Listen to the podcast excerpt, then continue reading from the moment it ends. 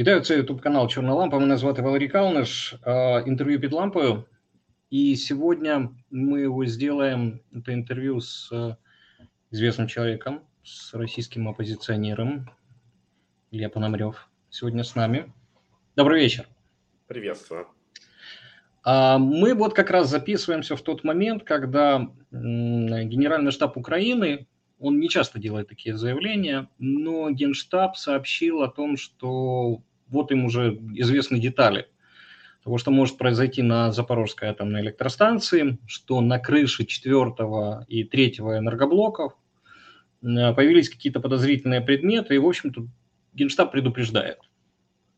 Россияне могут рвануть. Да. Понятно, что это не может быть какой-то самостоятельной инициативой, понятно, что такой вопрос должен согласовываться, поэтому вопрос будет максимально простой. Путин, как ты думаешь, готов рвануть или нет? Я все-таки, ну, надеюсь, наверное, что нет. И с моей точки зрения для него э, шантаж на эту тему, он просто ему более выгоден, чем э, приведение этого в исполнение, потому что, э, ну, э, во-первых, даже с точки зрения логики это имеет смысл делать при отступлении, да, то есть, ну, что называется, не доставайся же ты никому. Uh-huh. А, в ситуации, когда станция находится пока еще, да, на подконтрольной э, российской армии территории, ну, э, больше всего от этого пострадают, соответственно, сами российские военные. Э, и, кроме всего прочего, это... Ну, то есть это хуже, чем применение ядерного оружия. Я там не знаю просто, насколько ты помнишь школьный курс военной подготовки, mm-hmm. наши зрители это помнят, но я как человек, у которого базовое образование ядерная физика, да, то есть могу сказать, что поражающее воздействие ядерного взрыва, там кривая падения радиационного заражения, она очень быстро. Ну, то есть это большие разрушения, там, значит, и большие жертвы, там, и, и все прочее, но конкретно радиационная вещь, она спадает достаточно, достаточно быстро. В случае э, аварии на, на атомной электростанции, как мы видели по Чернобылю и так далее, это как раз весьма долгосрочные последствия, там другие изотопы, они, они долгоживущие, это гораздо более грязная история. Uh-huh. И в случае, опять-таки, с обычным ядерным взрывом от, от бомбы, да, неважно, что тактическая, стратегическая, э, ну, Европе непосредственно мало чего угрожает, да, там э, до них ничего такого радиоактивного не дойдет. В случае аварии на атомной станции вероятность того, что э, от этого пострадают европейские страны, что до них дойдут там радиоактивные облака, опять-таки, как мы помним на, на э, примере Чернобыля, гораздо больше. И более того, э, последствия не только э, там Европы, но это будут последствия там вплоть до Ростова, например. Э, оно, оно и туда достанет, в зависимости от того, куда будет э, в это время дуть ветер. Поэтому э, подобная история, конечно, она будет иметь весьма далеко идущие последствия. Это будет хуже, чем применение ядерного оружия. И тут уже Путин перейдет совсем в другую категорию для всего э, мира. Поэтому мне кажется, что скорее это шантаж. Там не наступайте, не идите туда. Вот если вы пойдете, то вот, э, значит, это, это не достанется никому. Ваши войска пострадают очень сильно и все прочее. Поэтому мне кажется, что это скорее угроза такая превентивная для того, чтобы не было там наступления. Если, если посмотреть с другой стороны, вот тезис о том, что до, до, до Европы это не дойдет, и уже много экспертов говорило, что если вдруг эта трагедия состоится, то характер поражения будет совсем другой, он не будет там равносилен Чернобыльской АЭС, он будет, все уже наверняка посмотрели, что такое Фукусима, вспомнили, кто не знал. Вот. Но вот, возможно, этот довод о том, что действительно Европу как таковую это не затронет, и поражения как такового не будет, потому что некоторые западные политики, военные говорили, что если вдруг до нас дотянется вот этот радиоактивный шлейф, мы будем считать это, в общем-то, нападением на страну НАТО, ну и со всеми последующими, там, четвертая, пятая статья. Так вот, возможно, то, что не достанет, как раз и может его э, сподвигнуть на этот шаг. ну, Каховскую ГЭС схавали, ну, схавают и Запорожскую АЭС, ну, чего нет. Но зато он продемонстрирует, что да, действительно, он вообще не договороспособный, что с ним э, можно разговаривать только при условии выполнения его требований. Ну, тут э, я бы так сказал, что даже в самом лучшем для Путина, да, то есть все равно ужасном сценарии, э, все равно, еще раз скажу, что последствия этого будут хуже, чем применение ядерного оружия. То есть все равно это будет квалифицироваться как применение оружия массового поражения в прямом смысле слова, если там относительно Каховки там еще были, ну, то типа массового поражения, но вот не такое, как, значит, там ядерное, биологическое или, или химическое оружие, то, ну, в данном случае нету никаких полутонов, это оружие массового поражения. На эту тему уже очень много раз сказали все западные люди о том, что они так это и будут воспринимать. Но э, просто никто не может э, предсказать и смоделировать, что вот это будет там как-то локально, что до Европы это не дотянется. Нет, это, что называется, как пойдет. Ну, там в случае с э, э, Чернобылем там был фактор, вот там еще облако пара, которое с собой э, захватило большое количество радиоактивных изотопов, и это там помогало этому распространению, да? Но в данном случае все равно вероятность того, что это распространение будет весьма и весьма больш, большим, тем более, что тип реактора, которые стоят на Запорожской станции, там шесть реакторов водоводяного типа, то есть, соответственно, это не РБМКшные mm-hmm. реакторы, которые были на Чернобыле. Опять-таки, с точки зрения вероятности заражения больших территорий и переносов радионуклидов на большое расстояние, весьма и весьма велико. Поэтому я еще раз скажу, что я думаю, что никто Путину не может предсказать, что этого не произойдет. Тут еще есть маленький такой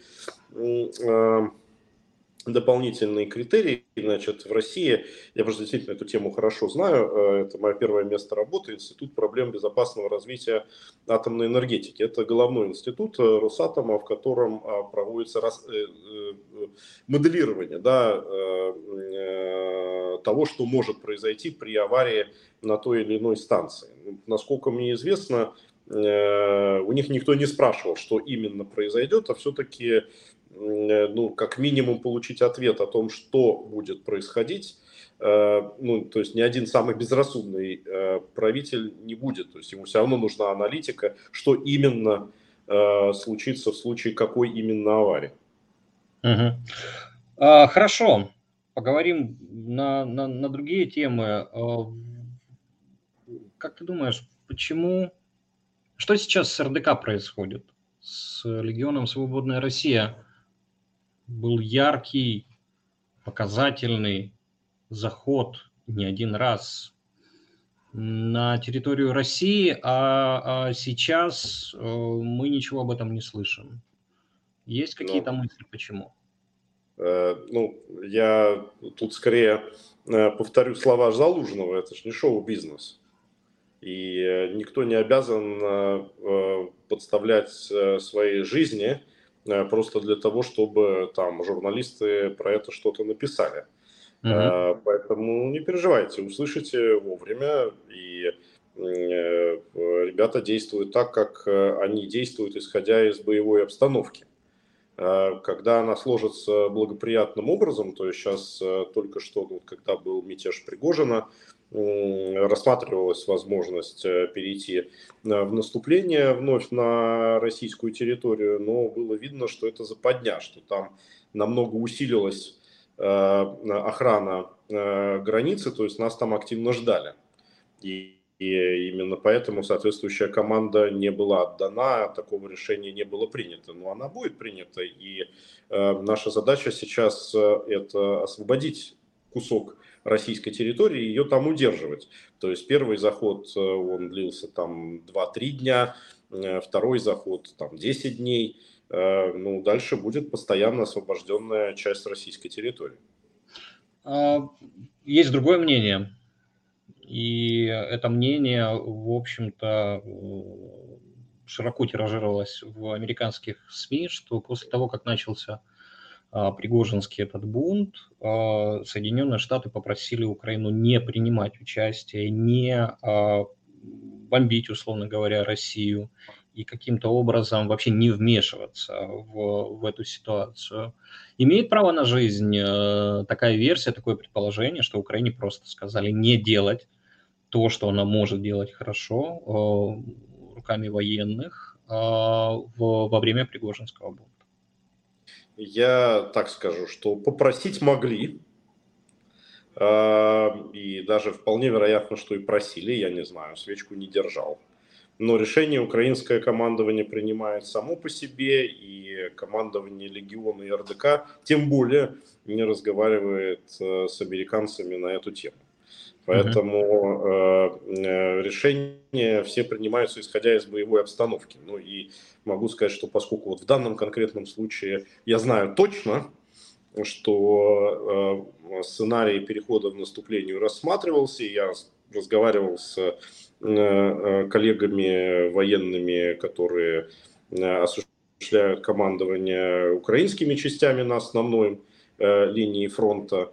Все говорили одно и то же, что вот, поскольку разведка показала усиление, то это означает, что нас ждали, и с самого начала была точка зрения, и я считаю ее правильной, что вот этот вот поход Пригожина имел как минимум серьезный элемент спектакля, и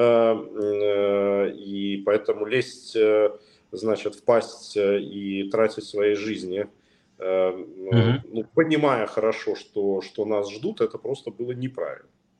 Спектакль. Кто перед кем что исполнял? Какие, какие были роли? Продолжается ли он сейчас? Кто выиграл, кто проиграл от этого спектакля?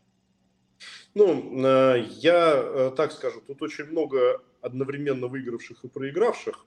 И мне кажется, что все стороны на самом деле и выиграли, и проиграли одновременно. Это касается и Украины, и Пригожина, и Путина. Просто у всех разный горизонт был планирования, разные задачи, которые люди решали. Ну, в отношении Пригожина у него была задача выйти с высоко поднятым, значит, флагом с территории Украины, чтобы никто не говорил, что они там, значит, сбежали, там, значит, и и все прочее, то есть у них была задача уйти победителями, на мой взгляд, они эту задачу решили. Они продемонстрировали, что они могли там, значит, натворить все, что угодно, и сейчас они получили плацдарм на территории Беларуси, где ну, проведут перегруппировку, обновление своих сил, и дальше смогут продолжать зарабатывать деньги на войнах в разных частях света, и думаю, что, конечно, основная задача для них это Африка, да, то, с чего это все э, изначально начиналось. Пригожин все-таки это бизнесмен, а не политик. Путин, э, я считаю, был в курсе э, происходящего. Я не скажу, что он это сорганизовал. Я думаю, что это не так, да. Но я думаю, что он был в курсе того, что это может произойти. И э, во всяком случае эф эс бэ, которую Путин хорошо контролирует, не шелохнулась, когда пригожинские части пересекали государственную границу Российской Федерации. Ну и вот дальше усиление на фронте тоже показывает о том, что Путин не очень-то боялся захвата Москвы. Путин получил от этого возможность еще раз очень сильно, причем на сей раз, пугануть Запад о том, что Путин не самый плохой вариант как правителя России, что может быть хуже. Запад очень сильно боится именно криминальных элементов во главе страны, что они будут торговать там ядерными устройствами, значит, и все прочее. То есть они точно не хотят иметь таких людей с доступом к ядерному арсеналу, и точно для американцев Путин лучше, чем э, Пригожин. Ну и плюс э, для населения России Путин, значит, наконец одержал хоть какую-то победу, он не мог ее одержать в течение долгого количества времени, а тут вот, значит, ну, хоть над своими, это, но победил. Это, это, это, это красиво, потому что репутационно воспринимается, воспринимался, в общем-то, в медиа несколько по-другому, да, что Путин как раз проявил слабость, что он продемонстрировал то, что он ситуацию не контролирует. Но если получается, вот если верна вот эта версия, показать, что, смотрите, после меня может быть кто-то хуже, более отбитый, чем я, поэтому, в общем-то, носитесь со мной, любите меня, соглашайтесь на мои требования, это, это интересная версия. Она, это, это умозрительная версия или есть, в общем-то, какие-то доказательства того, что и Путин, и Пригожин, они действовали в, в спайке, в, между ними есть контакт, сговор какой-то?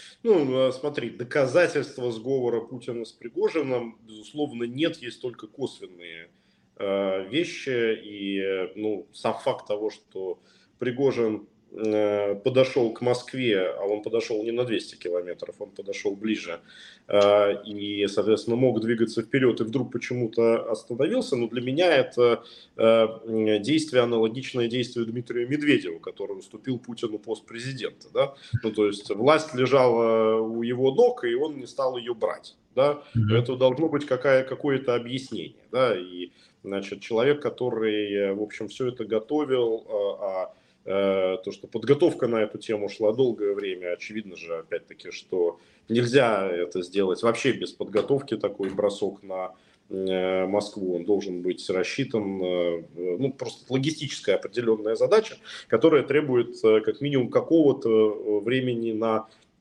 подготовку, да, и что он в этом смысле что-то не учел, что он, что ему Лукашенко смог сказать что-то такое, что он сказал: ой-ой-ой, извините, извините, пожалуйста, да, то есть я разошелся, да, там, что они не позаботились о том, чтобы члены семей, там, заложники не могли попасть и все прочее. Ну, послом, смотрите, ну, Пригожин сейчас ездит в Питер и в Москву, ему вернули бабки все. Вот, ну, это, вот это, кстати, это, это очень хорошо укладывается. Вернуть десять ярдов рублей, вернуть зли, слитки, золото, доллары, там, сказать, ну, чувак, да, ладно, забирай, все. Да, абсолютно. Ну, просто Пригожин сегодня был в Москве, ну, алло. Да, то есть какие еще, какие еще в данном случае нужны доказательства того, что у Путина с Пригожиным все нормально. Mm-hmm. Вот, ну, он, он не боялся, он туда совершенно спокойно поехал, там, решал какие-то свои вопросы. Там, и в, так таком, в таком По... случае, mm-hmm. жива ли вообще вот эта идея, что в окружении Путина есть некоторый круг интересантов, недовольных его политикой? И э, Пригожинский вот этот спектакль, бунт, он, в общем-то, продемонстрировал, что Путина могут э, снести свои. Или э, если мы принимаем версию с э, вот этим спектаклем, что Путин настолько сильно контролирует э, свое окружение, что рассчитывать на дворцовый переворот, в общем-то, не приходится.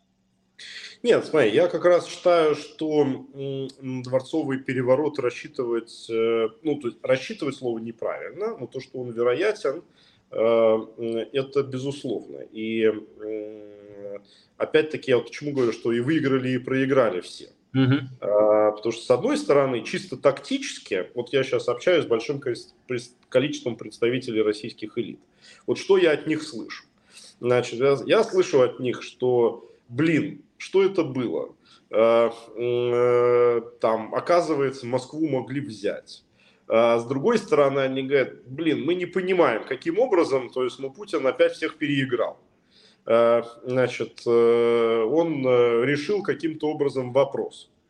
Там, мы не понимаем как, но это произошло. Но при всем при этом надо готовиться к тому, что в следующий раз он может не решить этот вопрос. Uh-huh. И они сейчас начинают говорить: ну, давайте вот уже э, разговаривать про какие-то страховочные механизмы. Да? То есть вот я, я вижу активизацию э, россиян, которые до этого, они, ну, там, значит, пересидим э, каким-то образом. То вот сейчас вот этот вот тезис о том, что пересидим, он начал снижаться. То есть, с одной стороны, они считают Путина победителем, что он выиграл, и это считает и население, и элиты. Ну, у населения, видно, там поднялся рейтинг Путина, уже видно это по социологии, да, все, что uh-huh. вот тут твой покорный слуга говорил, так оно и произошло. У Путина скачок рейтинга, у Пригожина наоборот, соответственно, его обнуление происходит. А с другой стороны, вот элиты говорят, ну, ну а если в следующий раз что-то пойдет по-другому, ну давайте каким-то образом, соответственно, страховаться. Поэтому тактически Путин выиграл, он сейчас будет проводить чистку, он посмотрел, кто не лоялен, кто дернулся и в армии, и в правительстве, и среди депутатов. Он, безусловно, эту чистку проведет, она уже началась. Но дальше, конечно, в более долгосрочном плане, я считаю, что надо это по максимуму использовать, и мы будем это использовать. Что там с Суровикиным?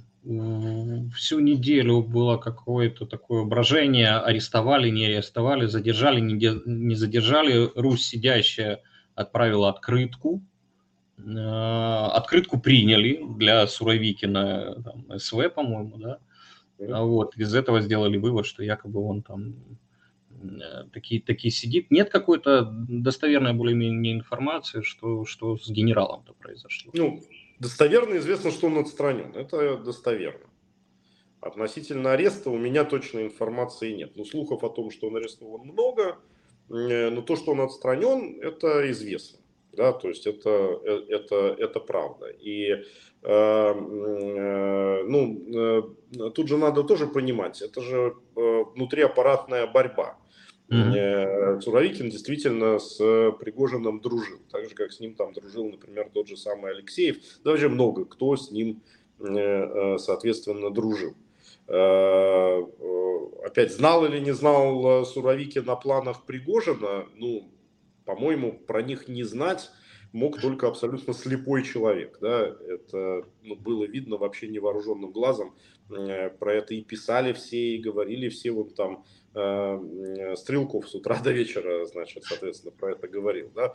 Украинская разведка про это знала, о том, что это может произойти. Другое дело, что многие люди думали, что это будет происходить на фоне каких-то серьезных военных поражений на фронте. Ну, потому что, опять-таки, если бы задача была бы взять Москву, то было бы более логично это делать, когда э, ну, всем не до того и э, есть серьезный удар. А в ситуации, когда его нет, и наоборот, э, средства массовой информации, в том числе западные э, и особенно российские оппозиционные, разгоняют информацию о том, что украинское наступление идет не по плану, что все тяжело, что российская армия гораздо лучше сопротивляется, чем можно было бы ожидать. А, кстати, главный архитектор сопротивления российской армии – это этот самый Суровикин. Именно он отвечал в конечном итоге за создание рубежа обороны на Запорожском направлении. Ну, то в этой ситуации вот для Пригожина это выступление было нелогично. Угу. Что касается, вспомнил ты про Медведева, что с ним опять произошло, что его опять переклинило, в российской газете появляется вот этот опус про аннигилирование Украины, ну, если отодвинуть в сторону вот эти эмоциональные пассажи, которые, как я понимаю, в общем-то, даже не он пишет, но это в данном случае не важно, поскольку он с ними соглашается. Там, как мне показалось, проскочил такой момент, что он сделал, или российская власть сделала шаг навстречу НАТО. Что я имею в виду? Если вспомнить, что предшествовало широкомасштабному наступлению в Украину, там был вот этот пассаж со стороны МИДа, что НАТО должны откатиться на границе девяносто седьмого года, а Медведев в этой статье рассказывает, а мы никогда не ставили целью сдерживать НАТО. Вот у нас была там Украина и все такое прочее. Можно ли это считать, что это какой-то вот, вот где-то моргнула российская власть и передала какой-то сигнал, ну через буйно помешанного, но сигнал э, НАТО э, Соединенным Штатам по поводу того, что, ну не знаю, они готовы договариваться или... еще что-то. Или это слишком, в общем-то, конспирология, и просто этот опус надо воспринимать просто как опус. Да, в очередной раз демонстрацию какого-то пропагандистского желания рассказать о себе. Смотри, в том виде, в котором ты говоришь, конспирология. Но угу. сигнал в то же самое время есть. И э, вот приятно, что называется, говорить с умным человеком, который это видит э, и понимает. Э, смотри, что происходит э, на данный момент в России? Э, все задумываются про то, что будет после Путина. И э, про это думают все российские элиты. Да? Вот ты там задавал вопрос вот тоже про э, дворцовый переворот, там, насколько стабильно mm-hmm. и так далее. Я вот отвечаю, девяносто процентов российских элит, если не девяносто пять процентов, настроены э, против этой войны и э, считают ее ошибкой, и э, считают, что ее необходимо прекратить. Э, все эти люди, они понимают, что на выходе главная задача — это наладить отношения с Западом. И именно поэтому для российской элиты неприемлема, например, фигура Пригожина, потому что они считают, что Пригожин с Западом не договорится, хотя лично мое мнение, что Запад настолько беспринципен, что он бы и с Пригожиным бы договорился, и слова Михаила Борисовича Ходорковского тому подтверждение, да, то есть, что если, значит, один из глашатаев российской оппозиции либеральной и один из главных ее лидеров, извиняюсь, говорит о том, что э, можно и нужно с Пригожиным договариваться. Ну, то есть, почему мы считаем о том, что гораздо менее э, там, политически ангажированные там, американцы или европейцы не последуют тому же самому. Но все-таки в российской элите существует опасение, что э, Пригожин — это будет голос там «Ура, патриотов», и это будет там еще более фашистский режим, еще большее закручивание гаек. Но самое главное, они просто его лично боятся, о том, что он там давал такие пасы, о том, что надо национализировать, mm-hmm. там, всех на фронт погнать там, и все прочее. То есть, поэтому они, они боятся, что это будет такое, э, значит, э, национал-социалистское, да, то есть вот, э, правление. И это оставляет две фигуры, которые на данный момент конкурируют за власть после Путина. Одна фигура, которая как бы не конкурирует, но на самом деле она является основным претендентом на трон, это Михаил Мишустин, действующий премьер-министр. И это основной претендент, потому что легально любое отстранение Путина от власти наследником автоматически становится Михаил Мишустин, просто по Конституции. А другой сценарий — это сценарий некого коллективного Путина через Совет Безопасности, где у Путина есть единственный заместитель, это Дмитрий Анатольевич Медведев. И, соответственно, если вот какой-то такой, значит, он будет неконституционный, но мягкий сценарий, там Путин заболел, но вот его не совсем отстранили, он как бы есть, но возникает коллективный Путин, который временно, как Гэ Ка Че Пэ, да, там, значит, рулит страной, то Медведев становится его главой.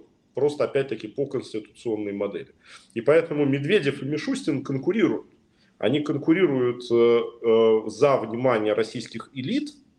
Им на, э, важно послать сигнал о том, что я, Медведев, или я, Мишустин, договоримся с Западом. Все понимают, что Мишустин точно договорится с Западом, потому что он вот, системный либерал. А вот относительно Медведева это не очевидно, но для Медведева, чтобы его выбрали, ему нужно иметь э, симпатии силовиков, которые сосредоточены в Совете Безопасности. В то же самое время ему важно, что если они все-таки его выберут и идет вот в эту сторону, чтобы Запад тут же сказал, что мы с этим согласны, и хай uh-huh. будет Медведев. И вот этого, соответственно, он и делает. Он э, вот именно после Пригожинского мятежа, когда, соответственно, Запад опять начал чесать репу относительно того, что а вдруг, э, соответственно, Путина не будет, а что же тогда будет? Вот он, соответственно, э, фактически говорит свою внешнеполитическую доктрину о том, что, ребят, оставьте нам постсоветское пространство как нашу сферу, э, так скажем, естественного влияния, а все остальное мы готовы отползти. Ну, такой, такой себе, честно говоря, план. А... Ну, он такой себе, но, к сожалению, я не могу сказать, что он нереальный. И это, а... я считаю, одна из основных угроз. Я там не устаю это повторять в разговорах со всеми представителями украинских элит, о том, что недооценивать эту опасность нельзя. Если Украина не будет играть активную роль, и Украина не будет говорить, вот мы считаем, что война закончится, должна закончиться так. И вот mm-hmm. это наше видение должно быть не только относительно Украины, оно должно быть относительно России прежде всего. Что вот когда Украина победит, В чем бы ни заключалась эта победа? Когда Украина победит? Что после этого будет в России?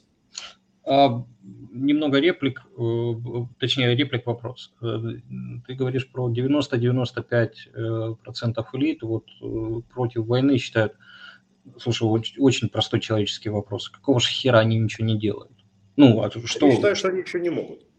Они точно так же, как и российское население. Слушай, элита – это слепок ну, страны в целом. Да? Это точно такие же люди, которым там, в свое время повезло быть на нужном месте в нужное время. Но они ничем в этом смысле не отличаются. И mm-hmm. в России владеет вот этот синдром выученной беспомощности. А что мы можем? Ну, то есть, а что вот каждый конкретный человек, что может там министр правительства сделать для того, чтобы остановить эту войну? Что может там, не знаю, Потанин сделать для того, чтобы остановить эту войну? Они все считают, что ничего. Там, ну, Ковальчук, может быть, который по-дружески может... Ты считаешь, они могут что-то сделать? Потому что я, я, я, у меня есть ответ, да, на этот вопрос, и, в принципе, мы, мы это проходили, было бы желание, можно почитать и про... роль какую-никакую элит и в революциях, и, и все такое прочее, и историю Майданов можно почитать. Но ты считаешь, они могут что-то сделать? Ну, помимо физического устранения Путина, нет. А это они боятся сделать, поэтому для них, конечно, логичнее это делать чужими руками. Им надо создать такой уровень угрозы, чтобы риск устранения Путина был меньше, чем риск ничего не делания. Uh-huh. Вот как бы и все. Я именно поэтому считаю, что сейчас единственное, что мы можем сказать российским элитам, да, через санкционную политику, через просто личные коммуникации и так далее, что давайте, значит, делайте резервные ставки, значит, помогайте Легиону Свободы России вырасти до того размера, который есть хотя бы у ЧВК «Вагнер». И это не является невыполнимой задачей, это задача абсолютно реалистичная. И после этого в эндшпиле уже тогда будем все друг с другом договариваться. Когда mm-hmm. наши войска будут стоять, ну, скорее всего, не рядом с Москвой, а в Москве. Mm-hmm. Хороший тезис. Про, про, про планы и про то, что вот действительно... Ну, я так услышал опасения, что Запад, в общем-то, может согласиться на какой-то компромиссный вариант, который не э, устраивает э, Украину вообще ни при каком раскладе. Э, Уильям Бёрнс. Вот, вот, как... Вот, мой, вот как раз хотел привести это в качестве примера. Да. Вот, вот, Уильям Бёрнс. Я не знаю, тот ли пример ты хочешь э, привести. Э, Вашингтон Пост, потом, в общем, все-все-все. Wall Street Journal, New York Times. В общем, это централизованный, я, как я понимаю, в общем-то, был такой... Не то, что слив, ну, поделились информацией. Конечно, слив. Согласно? Давай называть это вещи своими именами. Слив. Слив, слив как раз от самого Уильяма Бёрнса. Окей. То есть это как раз его хотелка. Как Окей. бы вот он хотел, чтобы это все дело закончилось. Вот. Но это совершенно а... не хотелка Украины. И э, как он хотел бы это закончиться? То, то, давай мы сейчас просто сверим часы. Возможно, мы про разные заявления говорим. И вот э, Бёрнс приезжает э, в начале, как я понимаю, июня в Киев. И ему показывают план. Дальнейший план действий Украины.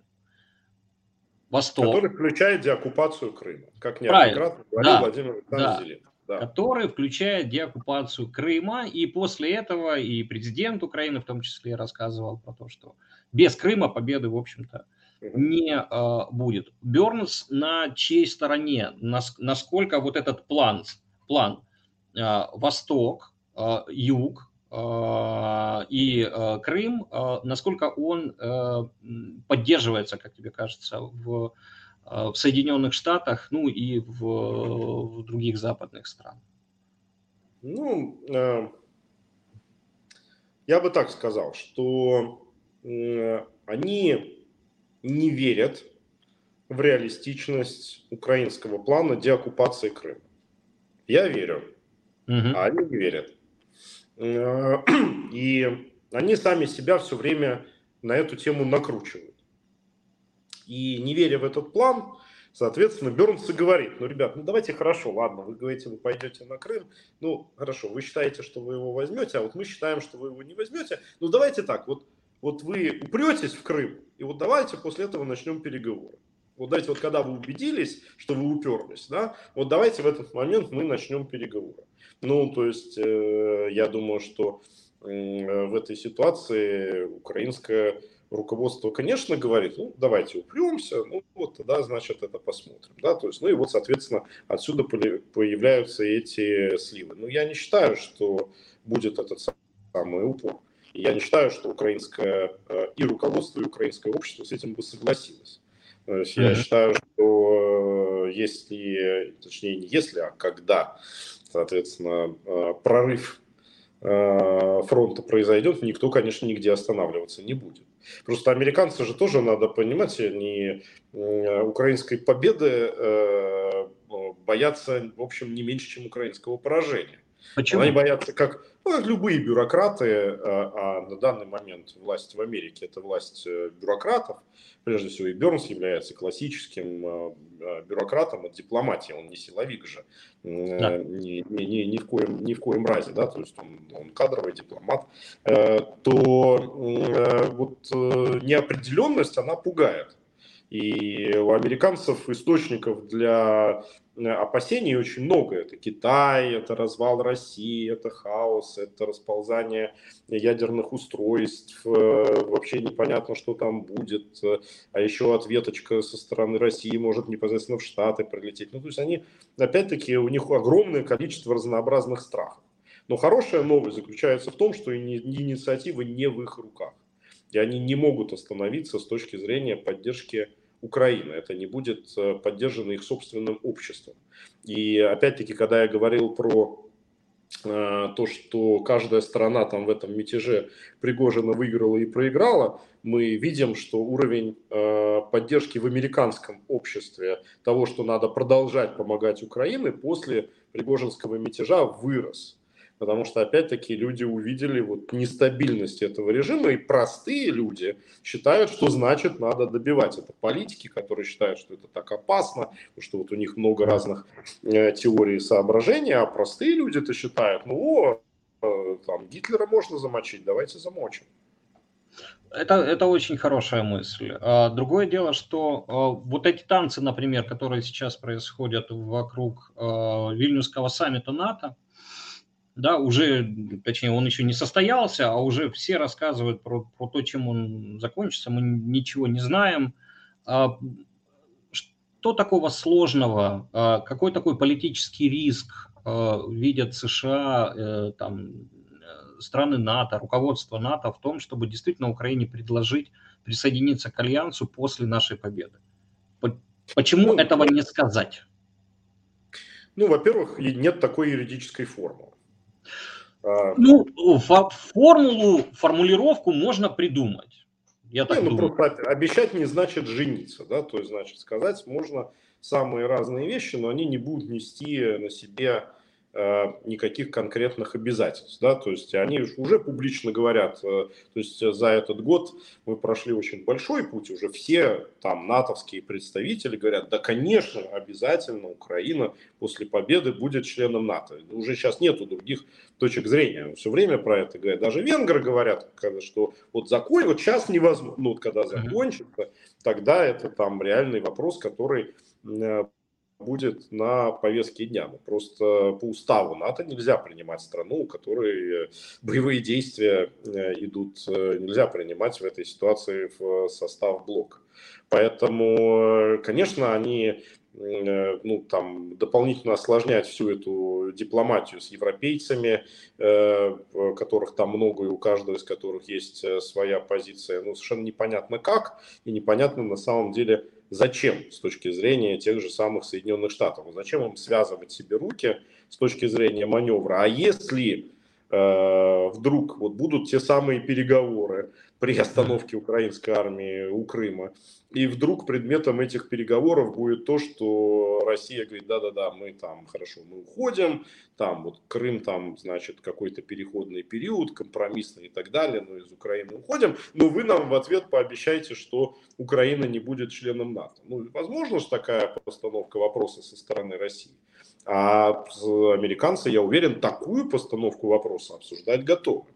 Ты рассказываешь очень, очень циничную западную политику. Вот я тебе честно скажу, в в, в украинском информпространстве, возможно, это достижение единого марафона, но есть безапелляционная поддержка э, действий западного мира, который нас не сдаст, вот я максимально спрощу, упрощу, который не предаст, который поддерживает план Зеленского из там, двенадцати пунктов, кажется, или из десяти, десяти, из десяти пунктов. Э, и каждый пункт не обсуждается, с каждым пунктом все согласились.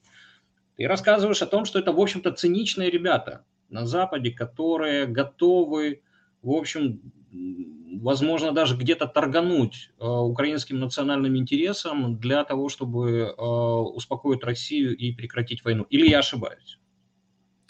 А, ну, опять-таки, и да, и нет. Значит, во-первых, мой жизненный опыт и знание персоналей, которые принимают решения в разных странах, мне подсказывает, что международная политика – вещь крайне цинична.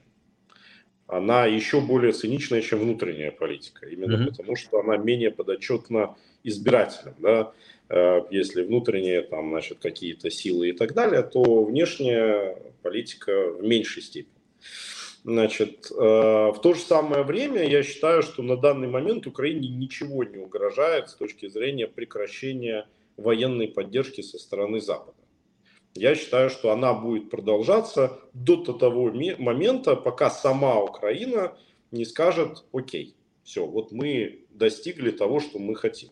Но это совершенно не означает того, что за, за кулисами Украину не будут подталкивать к тем или иным решения. И, угу. конечно, будут. Но для Украины этот вопрос как раз не внешней, а внутренней политики. И настроение украинского общества, оно совершенно конкретно. Просто, опять-таки, никто же не знает, какое будет настроение украинского общества, например, через год. И существует такая точка зрения в том же самом Западе, что украинцы тоже могут устать от происходящего. И если, например, у нынешнего наступления не будет кардинального успеха, а потерь на фронте будет очень много, то они считают, что вполне возможен сценарий, когда сами украинцы скажут: ну хорошо, давайте вот на каком-то промежуточном варианте мы остановимся. Я считаю, что они не понимают настроение украинцев, я считаю, что это невероятный сценарий, я считаю, что украинцы будут хотеть дойти до конца в этом вопросе, и есть все основания верить в силу вооруженных сил Украины, но это у нас взгляд изнутри страны, а у них взгляд снаружи. И этот взгляд подогревается, опять-таки, средствами массовой информации, которые любят играть в объективность, что не все так однозначно. Тут очень большую негативную роль играют российские либеральные оппозиционные медиа, потому что много американских, например, медиа питается, значит, uh-huh. вещами, которые исходят от вот этих российских оппозиционеров. Они все друг друга накручивают. Накручивая себя, они накручивают своих политиков. И поэтому, конечно, все хотят сохранять пространство для маневра. Ничего страшного. Здесь просто Украина, на мой взгляд, надо сохранять проактивную политику. И самая тревожная лично для меня вещь — это тоже политика, которая...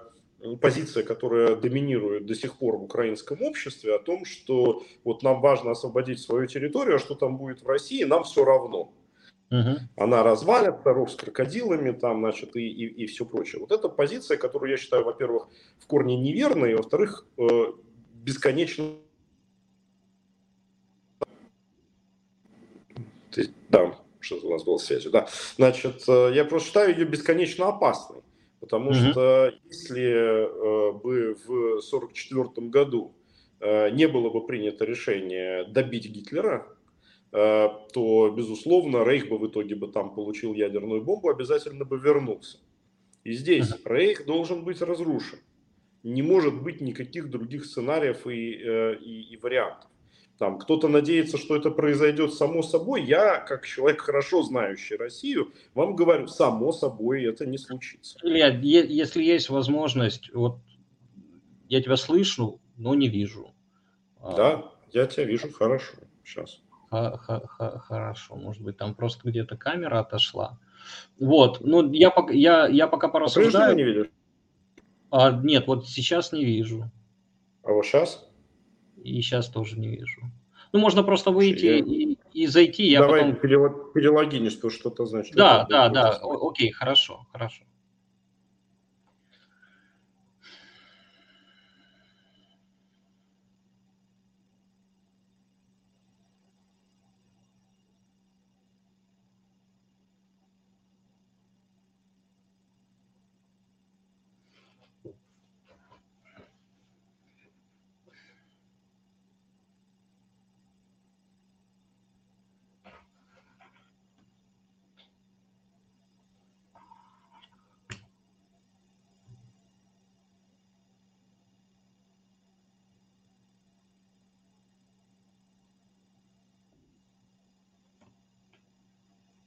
О, все хорошо. Я тогда еще раз повторю то, что я говорил, то, что я считаю, что очень важно. Я э, считаю бесконечно опасной э, позицию, которая по-прежнему доминирует в украинском обществе, о том, что нам важно освободить свою территорию, а то, что после этого будет происходить в России, нас не касается. Вот это то же самое решение, которое принимали страны антигитлеровской коалиции в сорок четвёртом году. Если бы Гитлера тогда бы не добили, он бы получил ядерную э, бомбу и обязательно бы вернулся. Этот, этот рейх должен быть обязательно разрушен. И он сам по себе не развалится. Э, империю надо уничтожить. И это можем сделать только мы, только Украина и страны Восточной Европы, которые непосредственно прилегают к России, в этом по-настоящему заинтересованы. И поэтому наш блок должен довести эту ситуацию до конца. Поддерживаю. Есть, конечно, несколько там таких пунктов, которые несколько мешают на этом пути, да, потому что нам надо украинцев убеждать, что надо разрушить Россию. Не надо в этом убеждать. Тут, в общем-то, единение. Нам надо убедить там западных партнеров, американцев, я не знаю, там, немцев, французов, что они бы поддержали этот план, нам надо победить, да, а потом я, уже... Я, я, тут подчер... я тут подчеркну, то, чтобы просто эта моя позиция была бы понятна. Разрушить надо Российскую Федерацию, как рейх. Германия после Второй мировой войны сохранилась как Германия, как страна, но Третий рейх был уничтожен. И в этом mm-hmm. есть существенная разница, потому что очень большое количество представителей российской, украинской даже интеллектуальной элиты считает, что вот Россия развалится, там будет миллион разных государств, ну и как бы вот проблема, но это опять это и есть, что проблема решится сама собой. Не решится она таким образом сама собой. Я не вижу больших предпосылок для развала России. Я верю в то, что оттуда уйдет Чечня, там может быть еще несколько э, регионов там с Кавказа или там Якутия, что они могут покинуть состав России. Но семьдесят процентов России это российские регионы. И предпосылок того, что то есть они распадутся там на много маленьких в Москве, я вот в это абсолютно не верю. Знаю просто ситуацию. Ну, твоя, твоя, твоя идеальная картина мира после того, как Украина вышла на границы девяносто первого года, и мы остались перед выбором, оказались перед выбором. Или нам идти дальше, или, или нам оста- остаться в пределах своей страны и действительно гори огнем э, та Россия, что, что, что там с ней будет дальше, неинтересно. Тебя такой сценарий, ну, он тебе не нравится. Какой нравится? Я просто считаю, что это сценарий, который не должен устраивать Украину. Mm-hmm. Я не считаю, что Украина должна, как любое другое государство, я, конечно, против того, чтобы была какая-то интервенция внутрь России, там иностранные войска заходили, брали Москву и так далее. Но я считаю, что к этому моменту э, силы Легиона Свободы России и других российских подразделений должны быть достаточны, чтобы реализовать эту задачу. Сейчас их можно нарастить, пока идут боевые действия, и все эти подразделения абсолютно дееспособны для того, чтобы решать боевые задачи на фронте в ходе этой войны. Но дальше это именно их задача пойти и взять Москву. Uh-huh. И, и полностью, полностью, еще раз скажу, уничтожить государство Российской Федерации и выстроить новое государство, так же, как на месте Третьего рейха была выстроена потом Федеративная Республика Германия. Что происходит в российской либеральной тусовки. Образ Украины, какой он, насколько это однородное восприятие. Извини, но ну, ты же знаешь вот эти все штампы, что русские либералы, они заканчиваются, в общем-то, на украинском вопросе. Этот штамп продолжает жить или он видоизменился? Или есть группы, которые, да, думают о том, что Украина должна стать там, частью России, или, да, Украина должна существовать сама по себе, там, членом Европейского Союза, имеет право на самоопределение, ну, в общем, элементарные простые вещи. Что в российской либеральной тусовке думают о будущем Украины? А, ну, смотри, значит, российская вот либеральная а, тусовка, даже умеренные ее крылья, я считаю, что они все стоят на позиции поддержки Украины с точки зрения вот этой самой задачи восстановления границ девяносто первого года. И не случайно там в Берлине была на эту тему подписана большая декларация, которую, в общем, так или иначе поддержали и подписали представители там всех течений. Да? То есть есть там отдельные товарищи, которые ее не подписали, но они скорее ее не подписывали не потому, что они вот с этим тезисом не согласны, а потому что им, например, не нравилось, что я это подписал как представитель там вооруженных сопротивления, да, вот там, значит, что со мной они не готовы. Вот. Но в целом с этим тезисом относительно восстановления границ девяносто первого года согласны все. И точно так же я не вижу никакого сопротивления идее, что Украина должна быть членом Европейского Союза и НАТО. В этом смысле, ну, можно считать, что есть консенсус. В чем... Мягко говоря, консенсуса нет, и большинство российской тусовки, я считаю, несмотря на, ту, на эту вот позицию, я считаю поэтому, что надо говорить, что они стоят на антиукраинских позициях. Потому что это то, что по простоте душевных сказал э, Виктор Шендерович. О том, что вот до этого момента восстановления территориальной целостности Украины нам по пути, а после этого, значит, наши дорожки резко расходятся. Потому что дальше значительная часть российской оппозиционной тусовки не хочет платить никаких репараций. Она не чувствует на себе никакой ответственности за те действия, которые совершали э, путинские войска. Они говорят, это они, а мы хорошие, мы хорошие русские, мы к этому не причастны, мы за Путина не голосовали, мы его не поддерживали, мы к этой войне отношения не имеем, поэтому мы платить не будем. Значит, дальше они боятся Украину активно, потому что они как раз э, опасаются, что Украина не остановится в этот момент времени, и что Украина заинтересована в уничтожении России уже целиком, значит, как государства. Э, и, ну, эмоция, которая доминирует в Украине, она понятна, все читают соцсети, это все видят, да, хороший русский, мертвый русский. И, соответственно, дальше реакция простая, о том, что мы россияне, украинцы это украинцы, украинцы относятся к нам плохо, почему мы должны к ним относиться хорошо. Да, мы сочувствуем этой войне, мы против Путина, ну вот пусть украинцы нам сокрушат путинскую армию, а вот дальше мы бы были заинтересованы как раз в том самом сценарии, про который я говорил со всякими Мишустинами и так далее. Пусть там, значит, как-то, значит, эволюционным желательно образом изменится власть, а Запад пусть навяжет этой самой новой власти нас, российских либералов, в качестве вот гарантов движения на Запад. Вот это голубая мечта, соответственно, российских либералов. Поэтому, конечно, они нам совершенно не друзья. Есть... движение, и оно сейчас нарастает, очевидно нарастает движение в сторону поддержки вооруженного сопротивления, собственно, российского.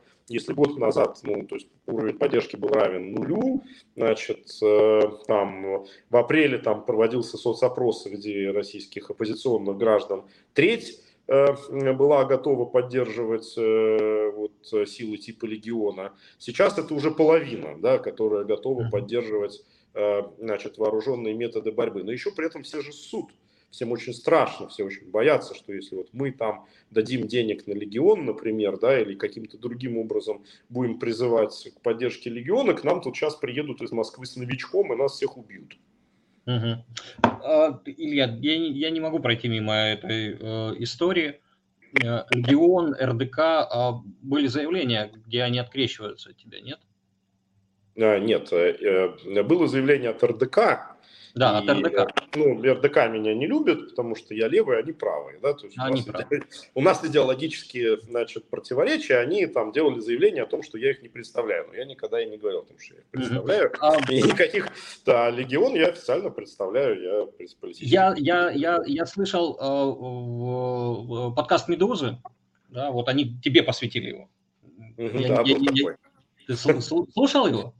Да, да, было интересно, конечно, да, такой поток говна, то есть на час, да.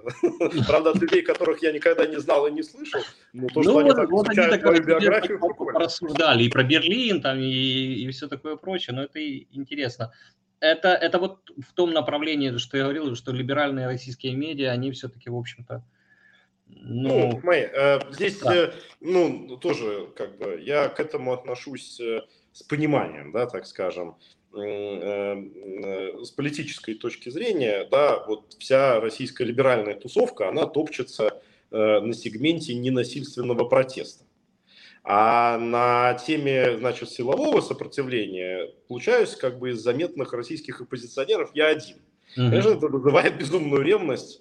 Вот, и желание меня как-нибудь придушить. Они готовы как раз поддерживать РДК, потому что это с их точки зрения там ноунеймы, нерукопожатные, там, значит, нацики и все прочее, да, то есть, и поэтому они считают их для себя опасными. Поэтому я скорее давайте поддерживать э, РДК. Ну, то, то есть, Михаил Борисович Ходорковский, который сказал, я готов поддержать Пригожина, но при этом он не был готов поддержать Легион, это лучшая иллюстрация. Они готовы поддерживать кого угодно, вот, но не поддержать тех людей, кого они считают для себя реальными конкурентами.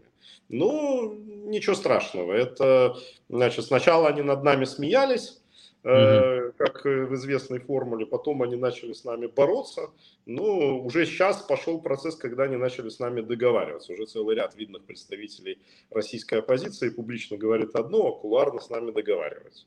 Скоро это станет, скоро это станет явным. Я вот готов поспорить, что там еще два-три месяца, вот, и уже у нас будет публичный союз. Ну, интересно, понаблюдаем.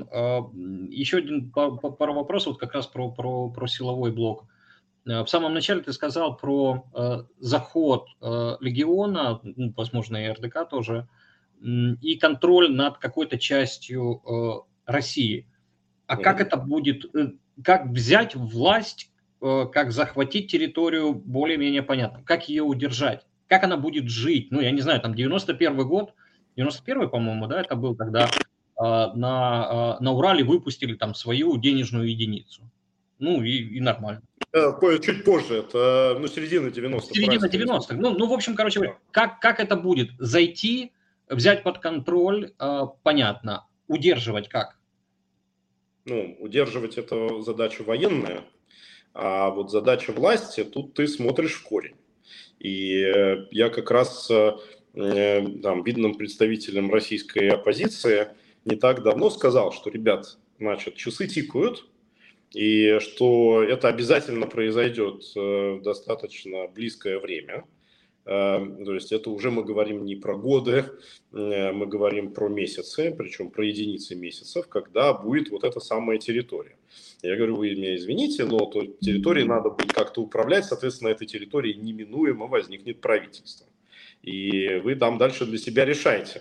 То есть, либо вы хотите быть частью, мы на данный момент приглашаем всех. Но мы абсолютно открытые. Легион, съезд народных депутатов максимально инклюзивно. Да?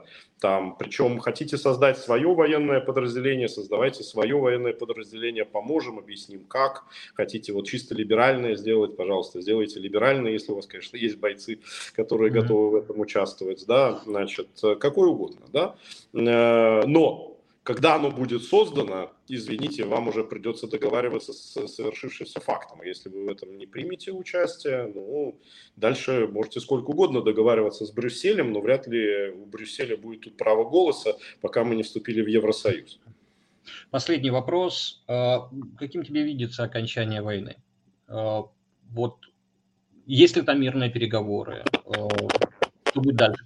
Как, когда ты внутри себя поймешь, что война закончилась для Украины, для, для другого мира, остального мира, тоже, пожалуйста, скажи, как тебе это видится.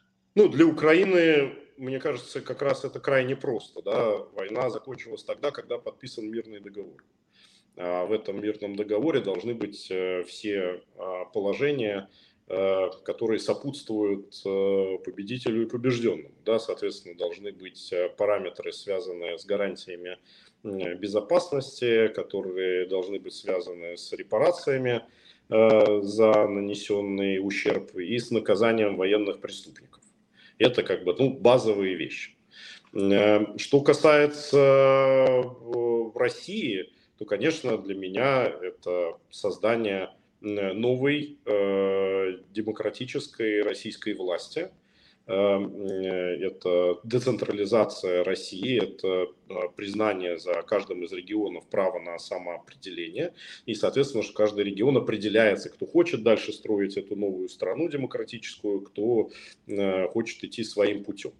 Э, безусловно, э, должны быть проговорены вещи, которые связаны с российским местом в международной системе безопасности. Тут, конечно, центральный вопрос – это вопрос ядерного оружия, но он наверняка должен рассматриваться в комплексе и с другими вопросами, потому что той же самой Америка, например, очень сильно обеспокоена китайским вопросом. Америка заинтересована в том, чтобы сохранялся противовес Китаю. Европа заинтересована в стабильности и в торговых, экономических отношениях с этой самой новой Россией. Это все должно быть проговорено, и сейчас самое правильное время на то, чтобы этот разговор начать.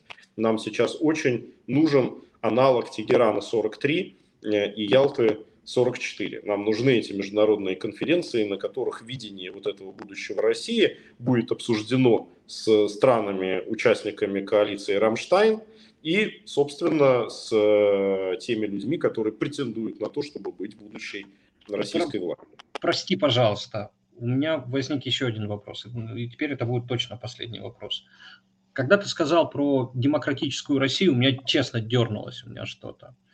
В Украине, вот буквально сегодня я делал эфир на, на, на прямом, Владимир Огрызко был. Да, бывший министр иностранных дел, вот тот, тот самый министр, который был на Бухарестском саммите, где да. НАТО, где а, получил, не дали. А, он категорически не верит и говорит о том, что демократическая Россия – это миф. Да, это вот были какие-то попытки а, демократизировать, что это, это невозможно. Потому что и история, и традиции, и действительно, вот даже за время нашего разговора мы ни разу, почти ни разу, кажется, не сказали про, про народ. Потому что элиты, да, действительно, элиты могут сделать все, что угодно, там, договориться, пересидеть, я не знаю, власть, взять власть в свои руки. Но с народом-то что делать? Вот, вот это, извини за выражение, хтонь, вот, которая формирует и зеркалом, точнее отражением которого является тот же самый Путин, та же самая российская э, либеральная тусовка. Вот, э, вот с людьми что делать, как, как их изменить, как их демократизировать, если, если мысли по этому поводу? Ну, безусловно, мысли есть. И я э, честно считаю, что как раз вот народ, общество, широк, широкие народные массы — это очень подвижная, очень флюидная, очень быстро изменяющаяся субстанция. Но я не хочу уходить в этот длинный э, спор, тем более, что он сейчас э, это такая эмоция, которую ну, очень трудно э, убедить э, после Бучи, Ирпеня и всего остального украинцев о том, что это все возможно. Я могу просто привести э, историческую аналогию, да, что Германия дважды развязала страшно самые страшные в истории человечества мировые войны, привела страшенный тоталитарный режим к власти. Никогда до этого она не была никакой демократической. Да? И кто бы мог поверить в том же самом тысяча девятьсот сорок четвёртом году о том, что она станет демократической страной. Я напоминаю, что там американцы вообще предлагали зачистить эту территорию, деиндустриализировать, превратить ее там в сельскохозяйственную, там, mm-hmm. расчленить и так далее, потому что они тоже это не, не, в это не верили. Там план Моргентау, там, соответственно, мы все это помним. Но ничего, значит, это все преодолелось. Вот эти самые страны, процветающие Запада, там, Америка, которая была создана, с одной стороны, из пуритан, с другой стороны, из рабовладельцев.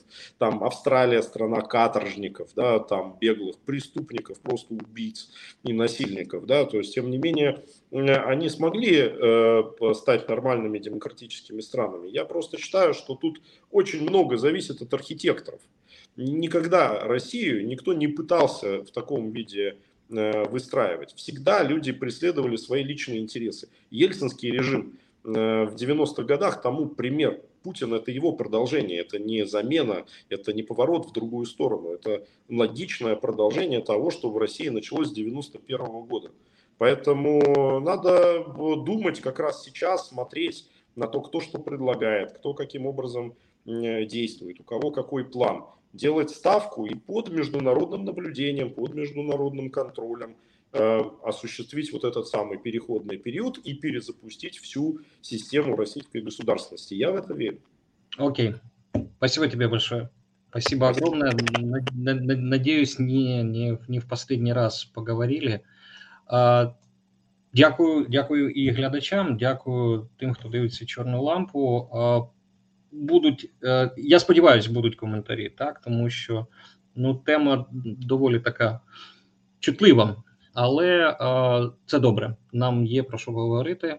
Тож, дивіться, підписуйтесь, шукайте Пономарьова в, в Ютубі, ну і «Чорну лампу» також не забувайте. Дякую, що дивились. Традиційно тримайтеся, переможемо.